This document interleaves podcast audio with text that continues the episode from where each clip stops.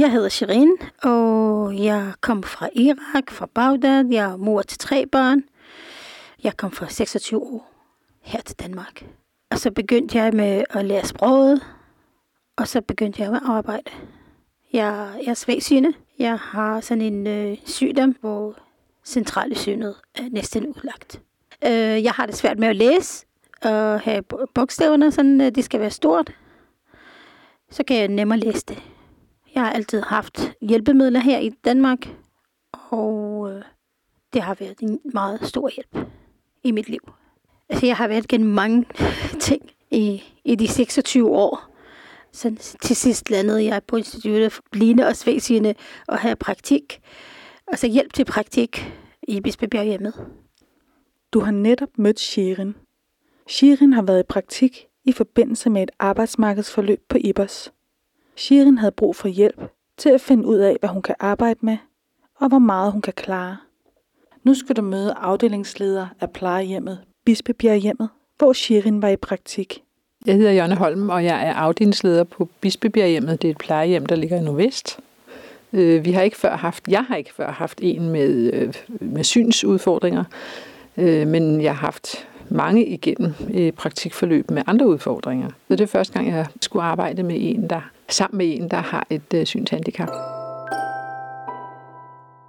I denne podcast skal du høre om praktikforløbet.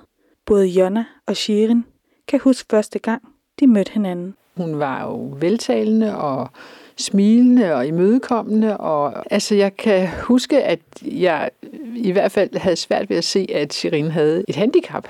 Øh, sådan lige umiddelbart, fordi øh, hvor man nogle gange kan se folk med, med svage øjne eller blindhed, at, at der er noget med øjnene. Så det, det var sådan et meget klart blik, hun havde, og så umiddelbart i den der tanke, at, at forståelse af, at der var en udfordring her i forhold til, til synet, øh, det kom ikke bare sådan lige umiddelbart. Jo, jeg kan godt huske det. Jeg var så spændt. Og så ved jeg ikke, øh, om, øh, om de bliver til noget eller ikke til noget. Men øh, så blev jeg spurgt om tre muligheder. Om jeg kan arbejde med vaskeri, eller køkkenet, eller dagstuen. Så har jeg valgt stuen, altså en dagstue, hvor, hvor vi bor. Også der. Øh, hvor de ikke kræver så meget synet. Og det er jo, jeg sådan har ønsket mig at have kontakt med mennesker. Og de ældre mennesker, synes jeg, det er jo så dejligt, så god, så spændende. De var altså begge enige om, at det var et godt match, og praktikforløbet gik herefter i gang. Jonna fortæller, hvilke udfordringer hun stod overfor som arbejdsgiver.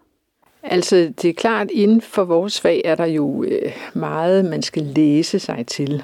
Så, så det vil jeg jo vide, at det at kunne gå ind og hjælpe beboere, give medicin, det ville ikke være en mulighed. Selvstændigt i hvert fald. Det skulle være med verbal guidning også. Så det, der var i det, var jo, at vi skulle finde ud af, hvad kan vi i virkeligheden tilbyde Shirin af opgaver, der øh, dels tilfredsstillede Shirins øh, opfattelse af, hvad det var, hun gerne ville, men også, at vi fik noget gavn af det. Da jeg ved, at, at vores beboere, der kommer ud og spiser morgenmad, ofte sidder der alene. Så det med, at der kunne være en til stede i vores øh, dagligstue, rydde af, når man var færdig, de var færdige med at spise beboerne, og sætte nyt på til den næste, der kom. Det var det, som jeg i hvert fald øh, lagde ud med, at hvis Shirin kunne se sådan nogle ting med kopper og tallerkener og, og finde vej, kan man sige, så ville det være det, hun kunne løse, de opgaver, hun kunne løse. Og det ville være en stor gave, kan man sige, til os og til vores beboere. Shirin fortæller, hvordan hun oplevede forløbet, og Jonna fortæller om Shirins udvikling. Jeg har ikke øh, haft det så, så svær opgave, men øh, selve personalet, det var lidt tvivl om, hvor, hvor meget jeg kan sige. Så var det lidt efter lidt, så forstod det, at hvor meget jeg kan sige, og hvor, hvilken opgave kan jeg ikke klare, for jeg har fortalt dem, hvilken opgave kan jeg klare, og hvilken opgave kan jeg ikke klare. Altså, jeg synes, øh, personalet var søde og hjælpsomme, og øh, gav mig sådan plads til at lære tingene. Og når jeg, da jeg spurgte dem om noget, så, så har de altid tid til at svare og hjælpe mig og lære mig de ting. Det er sådan personale, og beboerne var også søde. Og, og selve mig, synes jeg, det er meget, meget menneskeligt arbejdsområde. Meget menneskeligt. Når man siger sådan, de er ældre, hvor de ikke kan mange ting, og man kan stadigvæk hjælpe dem. Synes jeg, det er meget menneskeligt. Altså i starten, der skulle Shirin selvfølgelig lige finde sig selv, og personalet skulle også lige finde ud af, hvad var det, Shirin kunne. Så ved et møde fortæller hun mig om, at hun bare går på besøg hos beboerne og snakker med dem. Og det havde jeg ikke lige set komme, men jeg var utrolig glad for, at det var det, der skete. Fordi det viser også noget af den vilje, der er i Shirin i forhold til, at, at jeg vil gerne det her. Jeg vil gerne bidrage. Og jeg kan også selv finde på noget.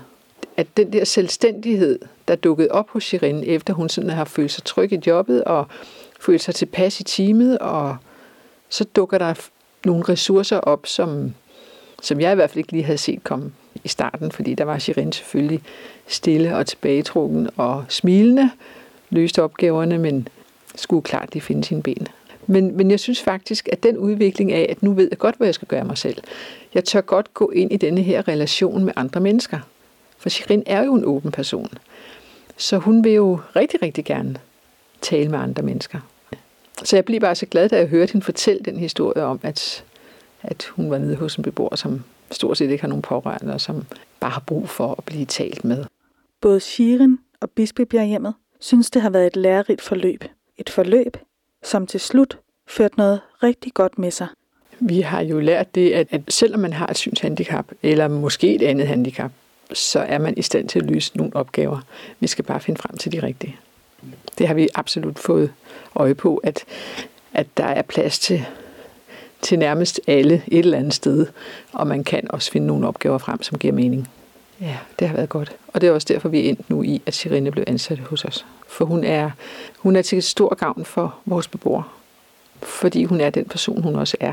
Smilende og talende og ikke nervøs for at gå ind i nogle relationer. Det er hun ikke. Og hun er heller aldrig den, der siger, det vil jeg ikke. Eller sætter sig ned og tænker, Nå, jamen, de, bare de ikke siger noget til mig lige nu, fordi nu vil jeg ikke lave noget. Altså, hun er, hun er bare den... Altså, men det er jo også meget personrelateret, kan man sige. Men det har været, det har været et rigtig, rigtig godt forløb. Og da jeg sagde til personalet, at vi havde overvejelser om, at Shirin kunne blive ansat, alle var positive og sagde, at det lyder rigtig godt. Så, så hun er bare en del af teamet. Det var meningen, at når jeg er færdig med praktikken, så skal de øh, rehabilitering beslutte, om jeg skal have flexjob eller ej. Så, så har jeg fået også tilbud fra øh, plejehjemmet, at øh, hvis jeg får flexjob, så er der et job til mig. Ja, så det var det. Altså, da jeg blev bevillet flexjob, så var der job til mig. Men jeg har også vidst dem, at jeg, jeg virkelig, virkelig gerne vil arbejde øh, på plejehjem, sådan, som jeg var i praktik. Ikke? Så, så tror de også på mig. Og, det er jo, øh, og de kunne også se det på mig, at jeg gerne vil arbejde. Jeg er så stolt over mig selv. Jeg har kæmpet så meget. Så mange år har jeg kæmpet for at være igen på arbejde, for jeg vil ikke være på pension. Jeg synes, det er for tidligt. Alt for tidligt. Jeg kan stadigvæk mange ting. Jeg synes, der er jo stort, sådan stor forskel mellem, altså man, man har et job, eller man har ikke job. Altså man føler sig sådan noget vigtigt i samfundet. Selvom det er sådan små opgaver. Men øh, man kan stadig lave noget. Altså for mig og for mine børn, de er jo også stolte, at jeg har fået job efter øh, så meget, jeg har kæmpet. Det er altid dejligt, når man kan tage en borger med en virksomhed for at etablere en virksomhedspraktik, og dermed være med til at afslutte et ofte langt afklaringsforløb. IBOS oplever ofte, at borgeren udvikler sig i praktikken og løfter arbejdsopgaver, der giver værdi for virksomhederne. Det skaber mulighed for, at borgeren kan blive fastholdt som medarbejder efterfølgende. Afslutningsvis vil vi give fem gode råd til, hvordan man med en praktik kan skabe en jobmulighed. 1. Inden praktikken skal I aftale arbejdsopgaver og anskaffe hjælpemidler, så der bliver taget højde for borgerens skånebehov. 2. Sørg for klart definerede arbejdsopgaver. 3. Sørg for både virksomhed og borger får et godt udbytte af forløbet. Derfor skal arbejdsopgaverne også afspejle borgerens faglige og personlige kompetencer. 4. Vær opmærksom på, at behovet ikke altid er klart for virksomheden forud for praktikken. Jobskabelsen ligger ofte i, at man for eksempel tilrettelægger arbejdsopgaver anderledes, så de øvrige medarbejdere kan arbejde mere målrettet med kerneopgaven og skabe en ekstra værdi for virksomheden. Eller at borgeren kommer til at løse opgaver som kan spare virksomheden for penge. 5. Husk, at virksomheden kan blive kompenseret med ordninger, som lovgivningen giver mulighed for. F.eks. tilskud til personlig assistance og hjælpemidler. Du kan læse mere om IBAS' arbejdsmarkedsforløb på ibas.dk, og du kan kontakte arbejdsmarkedskonsulenterne på 39 45 25 45.